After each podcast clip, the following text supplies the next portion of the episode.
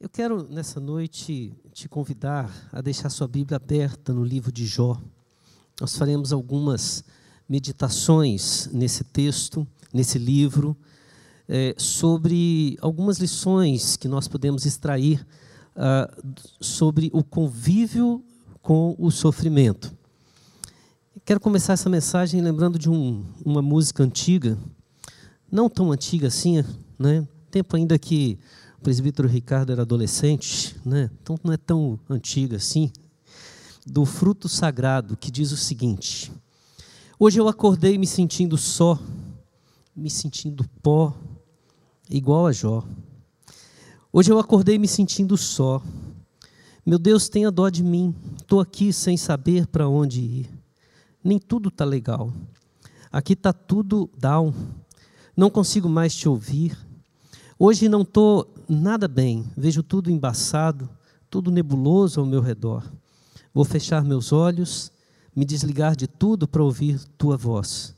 Me leve para fora da aldeia. Preciso te sentir outra vez. Por favor, tenha paciência. O caminho é estreito e eu estou tô na contramão. Você é a pessoa certa. Vou esvaziar meu porão, jogar fora tudo que não é teu. Nada mais. Só quero te ouvir. Nada mais. Preciso ouvir tua voz. Não quero mais acordar assim, me sentindo só, me sentindo pó, igual a Jó, me sentindo só. Não quero mais acordar assim. Às vezes o sentimento que a gente tem na nossa vida é um sentimento de solidão. E a pior solidão que a gente tem não é aquela solidão de realmente estar só, é a solidão de se sentir só. E talvez seja exatamente esse o contexto que passa no livro de Jó. Eu quero ler, para começar, apenas o capítulo 2, do versículo 11 ao versículo 13 mas eu quero que você mantenha a sua Bíblia aberta, que nós vamos passear pelo livro de Jó e entender um pouco mais da vida desse homem, esse tempo, uh, esse tempo de solidão, de, vamos dizer, de isolamento, esse tempo de uh, confinamento que ele fica com a sua uh, luta, com a sua dor. E eu queria que a gente pensasse um pouco em quantas vezes claro, numa, numa, numa dimensão bem diferente da que Jó passou, mas quantas vezes esse sentimento entoado, cantado poeticamente por essa música do fruto sagrado, ele também não é vivido por nós. E o que, que nós podemos aprender desse tempo? Como que nós podemos extrair lições e crescer na nossa vida com Deus através uh, desse tempo de sofrimento, de angústia que nós passamos? O texto diz no capítulo 2, é, após as provações de Jó, quando três amigos de Jó ouviram que todo esse mal havia caído sobre ele, vieram cada um do seu lugar. Ele faz o temanita, Bildade o suíta e Sofaro o namatita. Tinham combinado ir juntos, condoer-se com ele, dele, dele e consolá-lo. De longe eles levantaram os olhos e não o reconheceram. Então ergueram a voz e choraram, e cada um, rasgando o seu manto, lançava pó ao ar sobre a cabeça.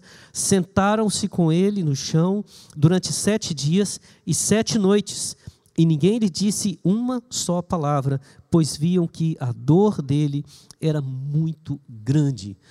Uh, o que, que esses amigos constataram ao chegar à presença de Jó? Constataram um homem que havia passado recentemente por pelo menos cinco grandes grupos de sofrimento. Ele havia perdido, ele tinha tido sofrimento material.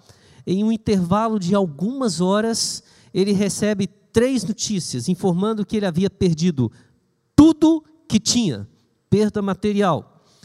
Logo em seguida, ele recebe uma notícia que havia perdido toda a sua mão de obra, todos os seus servos, todos aqueles que trabalhavam para manter a sua, a sua estrutura, a sua vida, e foram mortos. Ele perdeu todos. Ele perdeu os seus herdeiros, os seus dez filhos. As suas, todos eles morreram em uma investida contra a sua propriedade, contra a sua casa. Em questão de poucas horas, ele perde, ele tem perda material, ele tem a perda da mão de obra, ele tem a perda dos seus herdeiros, perde todos os filhos, todos os seus servos e todos os seus bens.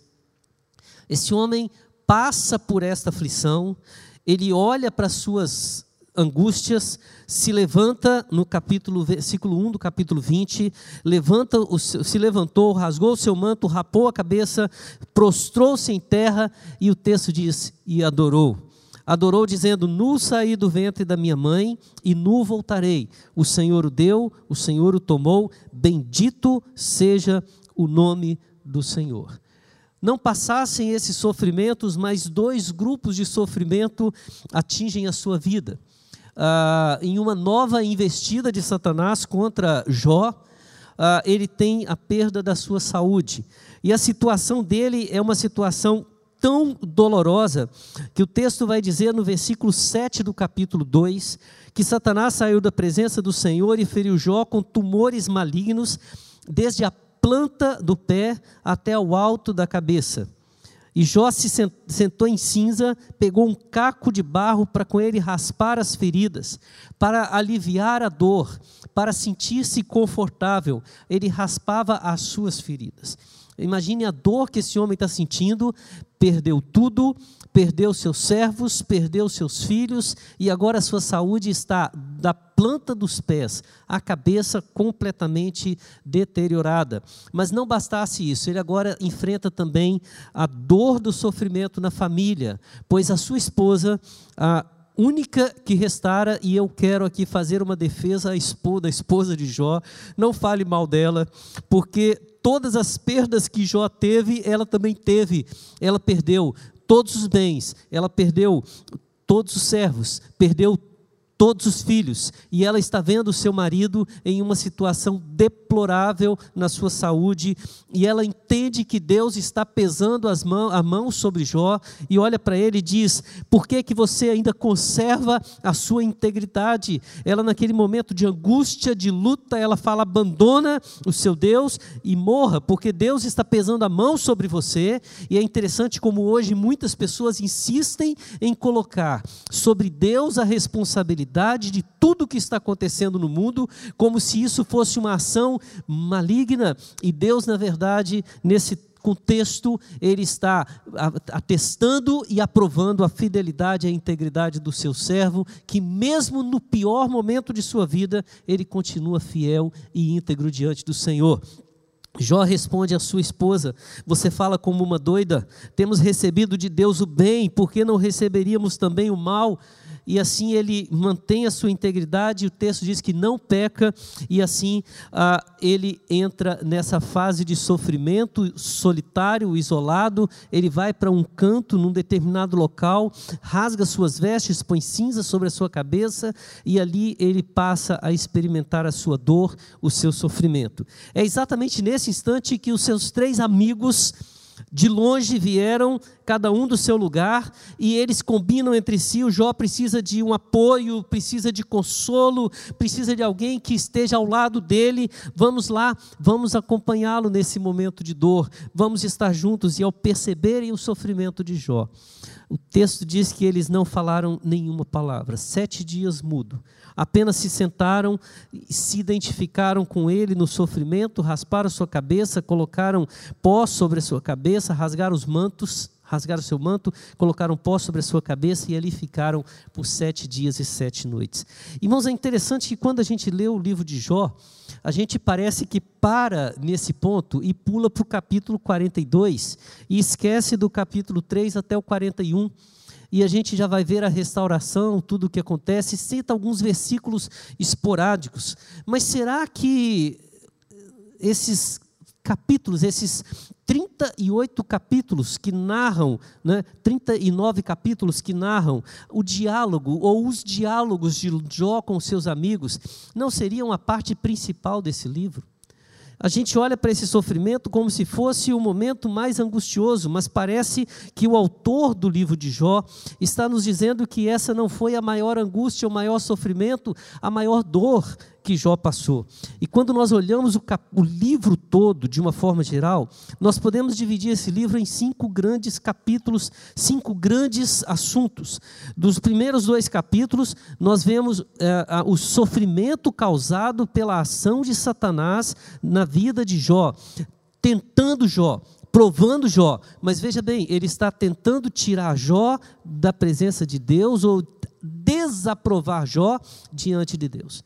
Esse é o capítulo que nos dói mais, porque foram sofrimentos que atingiram o corpo, atingiram a sua prosperidade, atingiram sua casa, atingiram todos esses aspectos que nós muitas vezes consideramos fundamentais e elementares.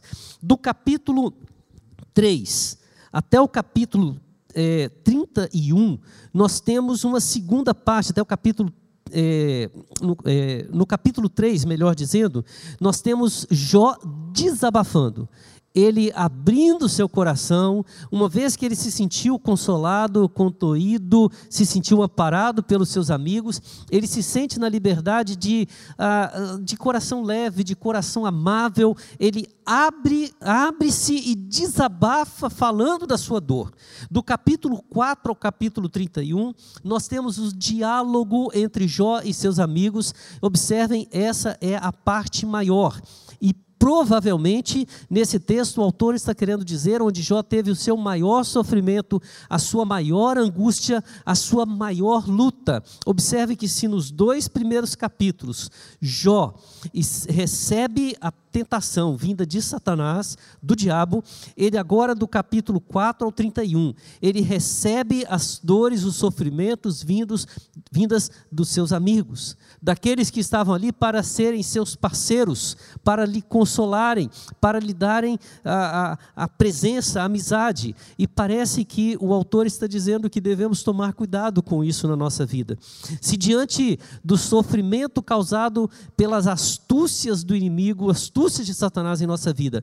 Jó encontra o conforto dos amigos e abre o coração e desabafa com eles diante das, dos sofrimentos causados pelos seus amigos. A sua única resposta é chegar ao silêncio. Ele tenta responder até encontrar o silêncio. No capítulo, a terceira, a quarta parte desse texto, ela vem com uma pessoa que até então não é citada no livro, um outro amigo que também está presente, porém é mais jovem, e por ser mais jovem ele prefere se calar, e quando percebe que todos se calaram, ele abre a sua boca e dá seu julgamento, as suas observações como um amigo. E nas suas observações, ele apresenta o seu julgamento. Esse, esse, esse quarto amigo se chama Eliú.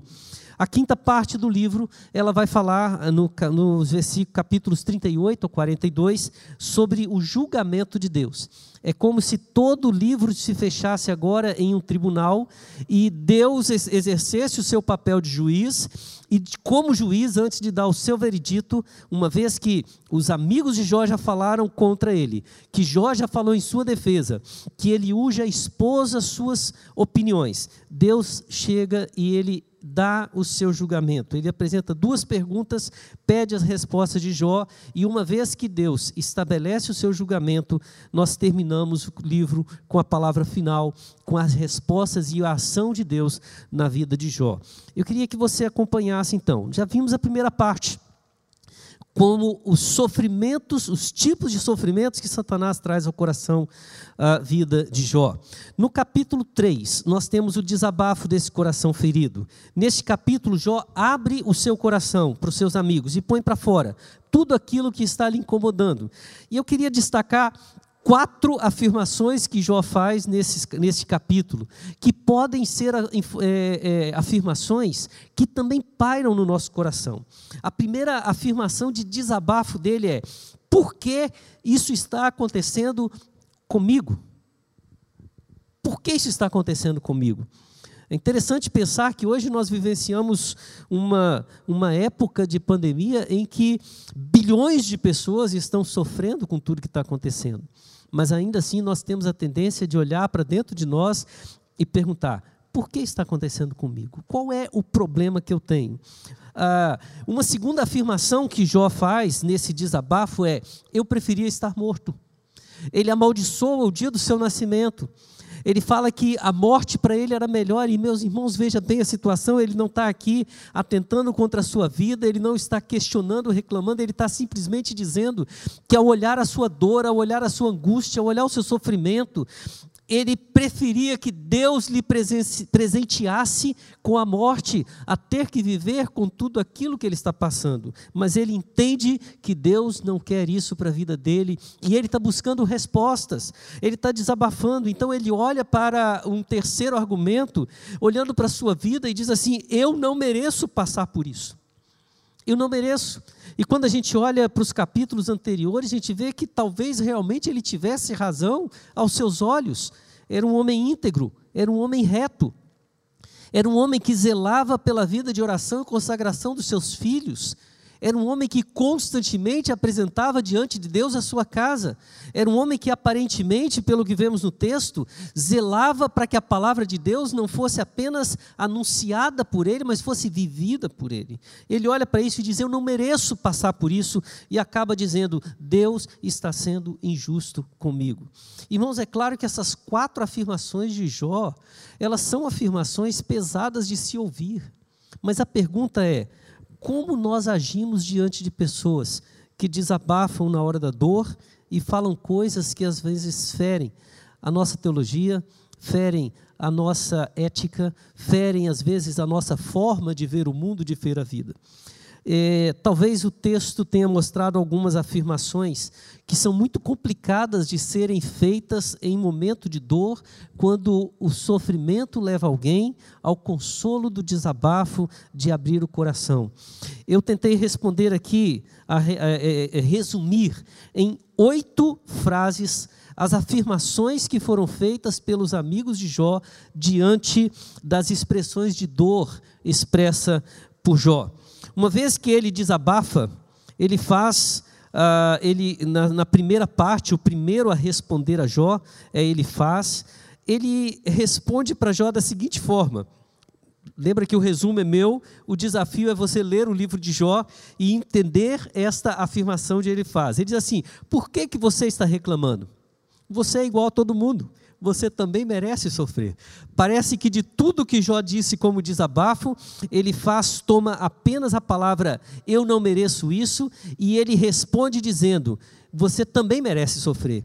É a ênfase do você também é pecador, você também tem problemas, você também é falho. Por mais que seja íntegro, você não tem direito de reclamar, não tem direito de falar isso. Irmãos, olha que palavra terrível para se falar no momento em que alguém atingido não pela ira de Deus, mas pela ação de Satanás com a permissão de Deus, ele abre o coração e desabafa. Quantas foram as vezes em que nós, de repente, neste momento de dor, abrimos o coração de alguém, eh, o coração para alguém, e esse alguém, ao invés de se condoer, se consolar, simplesmente nos faz uma pergunta é, do tipo assim: você acha que é melhor que os demais? Mas quantas vezes pessoas abrem o coração para nós e ao invés de entendermos aquela dor, nós simplesmente respondemos para ele: por que, que você acha que merece um tratamento especial? Por que, que você está reclamando? Jó responde no, é, no versículo 14 do, do, do, do capítulo 6, ah, em resposta a ele faz. Ele fala mais ou menos assim: Não estou entendendo. Vocês deveriam me mostrar compaixão ao invés de questionar as minhas palavras, vocês deveriam me mostrar compaixão. E ele cobra dos amigos que tenham compaixão com ele, que tenham carinho com ele naquele momento. Bildade então se levanta e age eh, mais ou menos, o resumo dele é: Jó, o que está faltando para você é buscar sinceramente a Deus. Nesse momento de pandemia, deixa eu usar essa palavra, não era o que Jó estava passando, era o sofrimento individualizado, mas vamos trazer para nós. Neste momento, isso está acontecendo na sua vida e nós estamos dizendo que você é, está reclamando com Deus, está falando que não merecia passar por isso, é, mas na verdade o que você está fazendo é se distanciando de Deus, você está longe de Deus, você está se afastando de Deus, você precisa voltar para Deus. Jó responde a Bildade.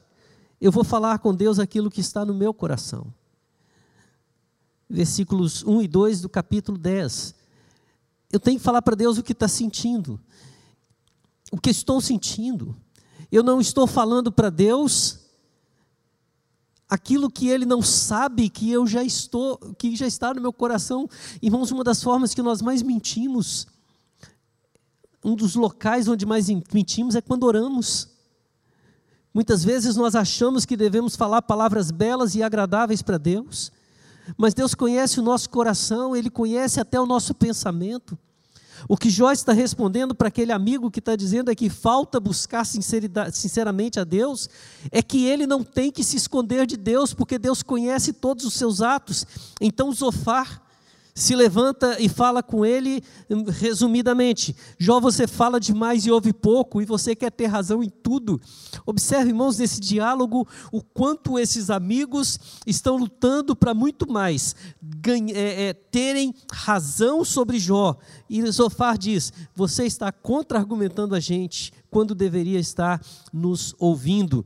Jó responde no versículo 1 e 2 do capítulo 12: Eu estou passando pela aflição mas eu não fiquei maluco, eu ainda mantenho o meu entendimento. Eu sei o que estou falando, eu sei o que estou dizendo, eu estou dizendo que a dor está tomando conta do meu coração. Ele faz então, se levanta e diz: Jó, você é ímpio. Suas palavras demonstram o quanto você está distante de Deus. Estão percebendo, irmãos, a intensidade das acusações, a intensidade das ações, a intensidade das cobranças? Jó então se levanta no capítulo 16, versículos 2 e 3, revoltado com a palavra de Elifaz e diz: Vocês são consoladores que só aumentam o meu sofrimento com palavras vazias. Irmão, queria que você pensasse nesse momento de Jó. A perda material já não faz sentido para ele a perda dos servos já não lhe faz falta. A perda dos filhos já não lhe dói. A dor da saúde, da, das enfermidades, já não é percebida. Até mesmo a frase de sua esposa, que havia lhe trazido uma intensa dor, se perde diante de palavras de amigos que deveriam consolá-lo, que estavam muito bem enquanto estavam calados, mas agora querem enfatizar para a vida de Jó que todos os seus problemas são causados porque ele está em falta com Deus, porque ele é ímpio, porque ele se considera muito justo e ele olha para eles e diz: diante do meu sofrimento, tudo que vocês estão falando, tudo que vocês estão fazendo, é apenas tornar a minha dor ainda maior. Bildade, em seguida, responde para Jó: Jó, você acha que é o centro do universo. Você deveria considerar o que estamos falando com você. Jó responde: já parou de tentar se defender capítulo 19, versículo 2: Até quando vocês vão me atormentar e esmagar com as suas palavras? Zofar responde, diante desse desabafo de alguém que está dizendo: Por favor, cale-se, deixe pelo menos eu sofrer a minha dor. Zofar diz para ele: Jó, suas palavras são até convincentes mas a minha razão, a minha convicção, ela exige que eu exponha as minhas opiniões, ou seja, eu sei que você está precisando de apoio, mas eu não posso deixar de falar o que eu estou percebendo. Irmãos, a diferença entre uma resposta sincera e uma resposta agressiva, talvez às vezes é apenas o tempo, a hora que se fala. Muitas pessoas ofendem e chamam isso de sinceridade. É isso que está acontecendo com Zofar. Ele diz assim: Eu sei que as minhas palavras são duras e eu não deveria estar te ofendendo nessa hora, mas eu tenho que ser sincero. Não, isso aqui é mal educado. É, é, não é o momento de se trabalhar assim com essa pessoa que está ferida e clamando. Então, em resposta a Zofar, Jó diz: Vocês querem me consolar com palavras vazias, mas nas respostas de vocês eu só vejo falsidade. Capítulo 21, versículo 34. Ele faz então dá aquele ar de superioridade e diz: Ouça o meu conselho, Jó, reconcilie-se com Deus, para que o bem volte à sua vida. Parece até algumas teologias que são pregadas hoje. Se você está enfermo, se você não tem prosperidade, se você está com problemas em casa, se você tem qualquer coisa, é porque você está distante de Deus. Volte-se para Deus. Observe que nesse caso, em momento algum, Deus se mostra o autor do sofrimento ou o, o, o que está causando o sofrimento na vida de Jó. Na primeira parte é o próprio Satanás que está agindo. Na segunda parte são os amigos que estão atormentando, causando sofrimento ainda maior. Mas Deus, o Senhor, está presente, é o justo juiz, que a tudo vê e ele atesta a integridade de Jó, ainda que mais à frente a gente vá entender, a, a, a falar a respeito da posição do Senhor. Diante da palavra de Ele faz Jó responde no capítulo 23, versículo 1: As minhas palavras, meus amigos, são fruto da minha revolta, não as considere como a minha defesa. Ou seja, eu não estou tratando com vocês como se eu estivesse diante de um tribunal. Eu estou abrindo o coração para amigos. Eu estou falando com pessoas que eu espero que me escutem como alguém sim revoltado, alguém sim angustiado, alguém em sofrimento, alguém que está em dor, mas vocês estão tentando discutir comigo como se estivesse num tribunal e um de nós dois tivesse que ganhar a causa. Bildade então encerra todos os diálogos dos amigos de Jó com a palavra dizendo: Você não passa de um verme. Como quer que Deus te veja como justo? Jó então entra numa atitude de ironia Imagino que nesse momento, com lágrimas, uma dor profunda no coração, capítulo 26, versículo 2, ele olha para a Bildade e diz: Como você sabe ajudar a quem não tem força?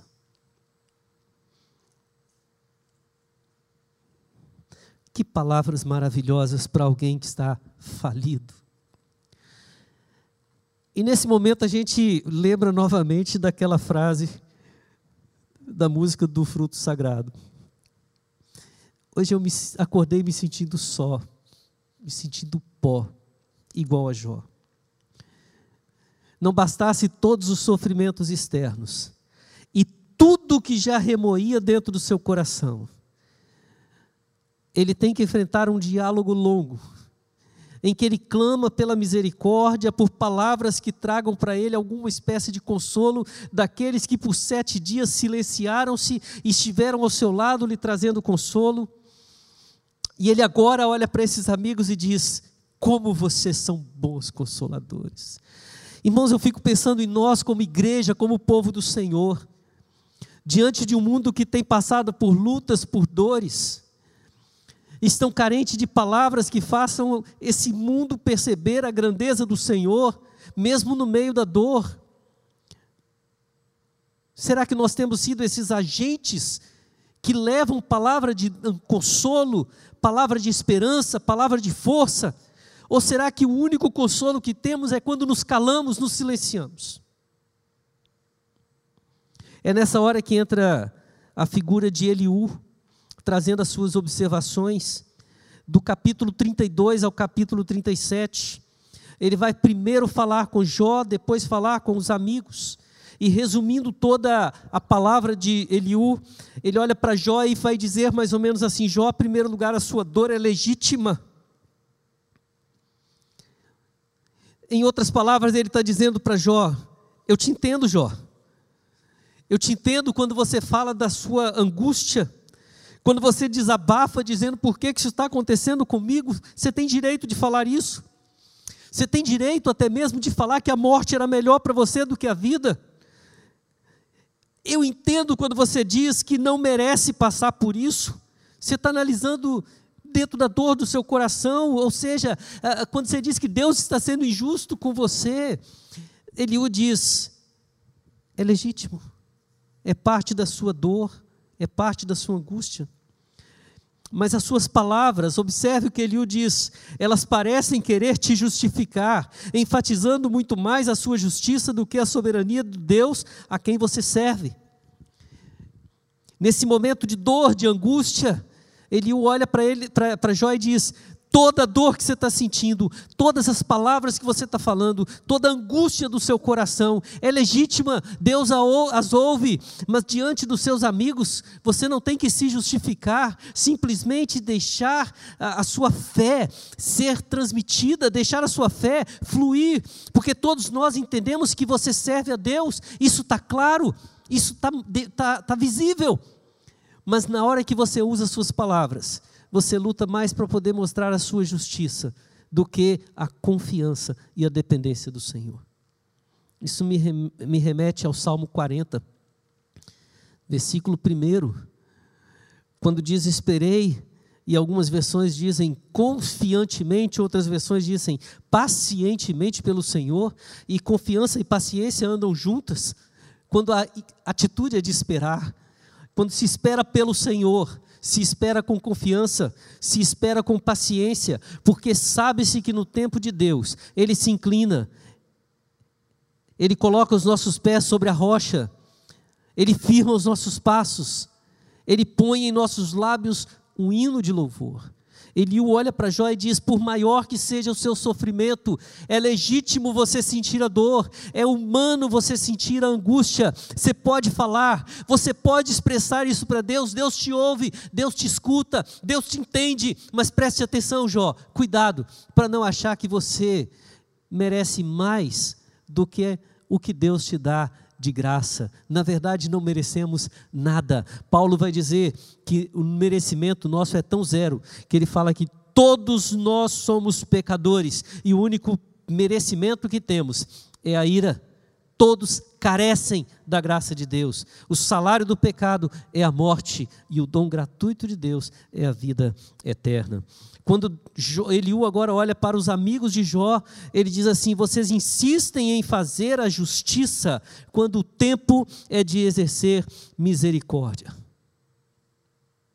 Não é tempo de se defender é, a, a, defender os aspectos que para nós são fundamentais. Irmãos, quantas vezes, diante de discursos de dor, de angústia, em que se procura, que se espera apenas um consolo, nós rejeitamos uma palavra amiga, uma palavra é, de força, de uma palavra que traga para, para o outro um, um, um conforto, um consolo, porque ele errou uma vírgula. Preferimos corrigir a sua palavra errada do que simplesmente entender o desabafo deste coração. É exatamente isso que Eliú fala dos seus amigos. Ele diz: não é um tempo que vocês têm que ficar avaliando se Jó está perto ou longe de Deus, é um tempo de mostrar misericórdia, amparo. Não é tempo de vocês ficarem defendendo o tipo de doutrina, defendendo o tipo de uh, se é correto fazer isso ou aquilo. Quantas vezes nós estamos em tempos de dor perguntando sobre ninharias. É tempo de exercer misericórdia. Pessoas estão morrendo. É tempo de levarmos esperança, força, consolo. Pessoas estão sofrendo. Não é tempo de preciosismos. É tempo de abraçarmos, ainda que não possamos abraçar. É tempo de abraçar a distância mas a pessoa sentir nas palavras, dos gestos, na, nas nossas expressões, né, sentirem que elas estão sendo abraçadas internamente, intensamente, poderosamente. Deus não precisa dos nossos argumentos, pois o seu conhecimento é amplo e infinito. Deus não precisa de defensores, ele sabe como proceder. Terminada essa parte, nós temos a quinta e última parte do livro, do capítulo 38 ao 42. Quando Deus agora fala a Jó. E ele faz duas perguntas a Jó. A primeira pergunta vem diante de uma, de uma série de argumentações em que Deus se apresenta. Onde, eu, onde você estava quando foram lançados os fundamentos da terra? Onde você estava diante disso e daquilo? Deus se apresenta para Jó. Deus fala: agora sim, você está diante de mim. E agora que você está diante de mim, quais são as suas queixas? Irmãos, essa é a grande oportunidade de Jó aquele Jó que havia falado que não entende o que está acontecendo, que preferia estar morto, que não merecia passar por tudo aquilo, que Deus estava sendo injusto com ele. Ele agora está diante de Deus e Deus pergunta para ele: quais são as suas queixas? Capítulo 40, versículo 4, ele responde: Sou indigno, não tenho nada para falar. De que adiantaram 38 capítulos para convencer Jó da sua injustiça? Em apenas dois capítulos, Deus cala Jó, dizendo apenas quem ele é. Muitas vezes, na nossa dor, na nossa angústia, no nosso sofrimento, tudo o que precisamos é lembrar quem é Deus, quem Ele é. E isso é suficiente para nos calar diante da Sua grandeza, diante da Sua soberania, diante dele. Deus então passa para o seu segundo argumento, onde ele mostra o seu poder, ele mostra a sua grandeza, e ele pergunta a Jó: né, O que, que você quer me dizer, Jó? E Jó responde: Senhor, bem sei que tudo podes. O que eu quero é três coisas. Primeiro, eu quero que os seus planos sejam cumpridos na minha vida.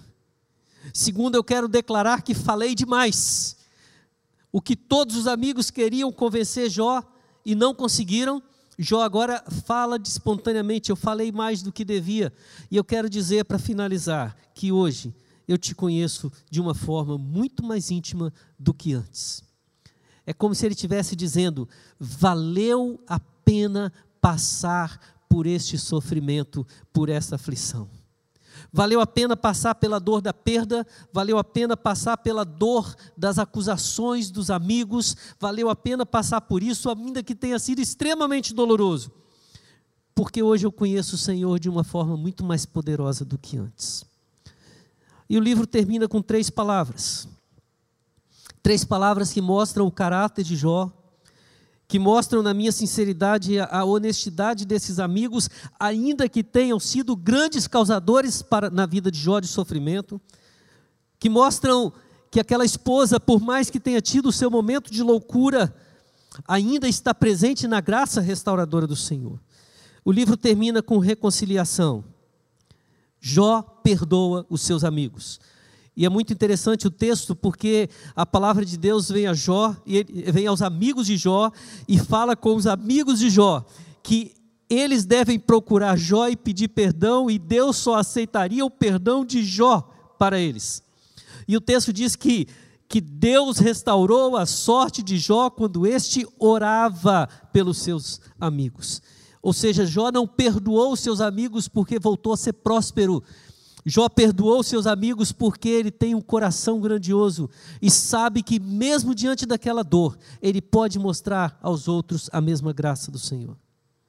O livro termina com restauração. Reconciliação é a primeira, Jó perdoa os seus amigos, restauração é a segunda, porque Deus dá tudo em dobro a Jó, inclusive os filhos. Ah, mas ele tinha dez antes e tem dez agora, então ele teve vinte. Dez que morreram, e dez que vieram após, e com um plus, com um bônus. O texto diz que as filhas eram as mais lindas de toda a região. E o texto termina com gratidão. O capítulo 42 termina dizendo que Jó viveu uma longa vida cheia de alegria na presença de Deus. Foi um tempo duro, foi um tempo difícil, mas foi um tempo de grande aprendizado. Um tempo em que ele aprendeu a confiar em Deus, ele conheceu a Deus de uma forma muito mais íntima. Um tempo em que ele aprendeu o poder da reconciliação. Ele perdoou seus amigos e ele reconciliou. Tempo de restauração, porque Deus lhe deu tudo em dobro. Tempo de gratidão, porque o tempo da ira de Deus passou. O tempo do sofrimento passou. Irmãos, eu creio que todos nós, de certa forma, fazemos a oração de Jó. Todos nós caminhamos de uma forma a clamar ao Senhor que esse tempo passe. E talvez, ao passar esse tempo, nós tenhamos muitos amigos com quem reconciliar, por quem devemos orar. Talvez muitos para quem Deus vai nos dizer: vá e peça perdão, porque agimos como os amigos. Talvez, depois desse tempo, tenhamos muito, tenhamos muito para restaurar, a começar na nossa vida com Deus, na nossa visão com Deus. Eu espero que você esteja conhecendo Deus de uma forma muito mais íntima nesse período, ainda que talvez Ele não tenha te, se revelado de forma plena. Mas acima de tudo, Jó nos ensina que o sofrimento é possível, no sofrimento é possível, encontrarmos motivos de gratidão. Que Deus nos abençoe e que aprendamos essas lições preciosas no livro de Jó.